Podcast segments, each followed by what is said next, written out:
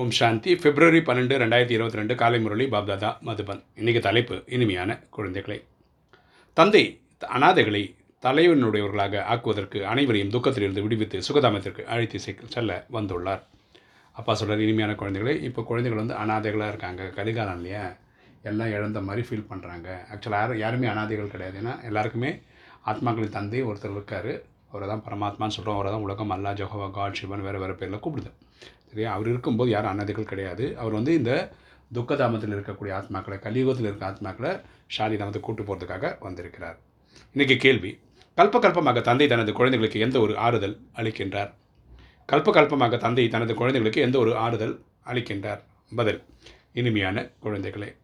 நீங்கள் கவலையற்று இருங்கள். உலகத்தில் அமைதியை நிலைநாட்டுவது அனைவரின் துக்கத்திலிருந்து விடுவித்து என்னுடைய இது வேலையாகும். அப்பா சொல்கிறாரு கவலையாக கவலைப்படாமல் இருங்க.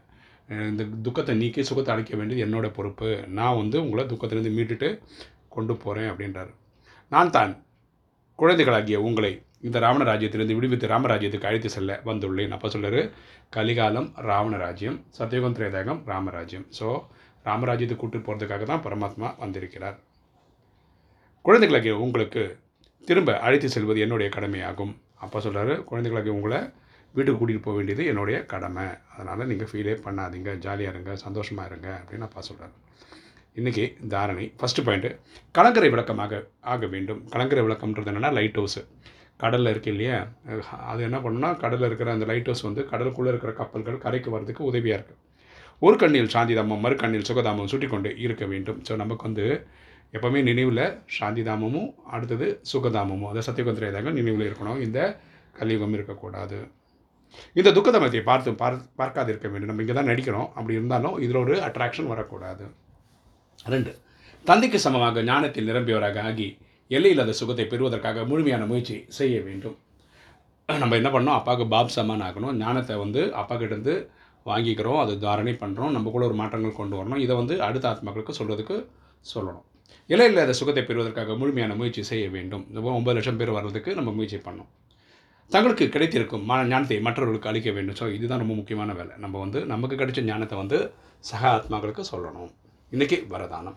அனைத்து பிராப்திகளின் நினைவினால் துயரத்துக்கு விவாகரத்து கொடுக்கக்கூடிய குஷிகளின் பொக்கிஷங்களை நிரம்பியவர் ஆகுக.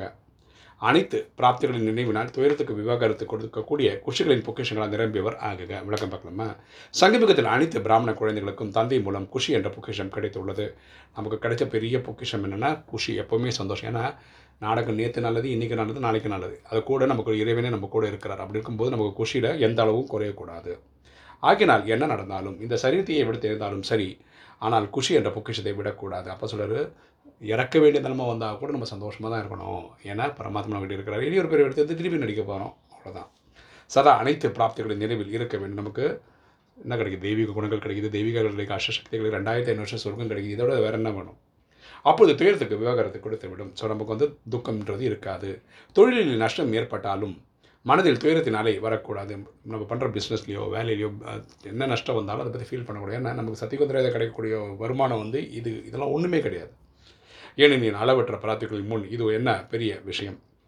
ஒருவேளை குஷி இருக்கிறது என்றால் அனைத்தும் இருக்கிறது என்ற அர்த்தம். யாருக்கு குஷி இருக்கோ சந்தோஷத்தில் இருக்காங்களோ அவங்களுக்கு எல்லாம் கிடைச்ச மாதிரி அர்த்தம்.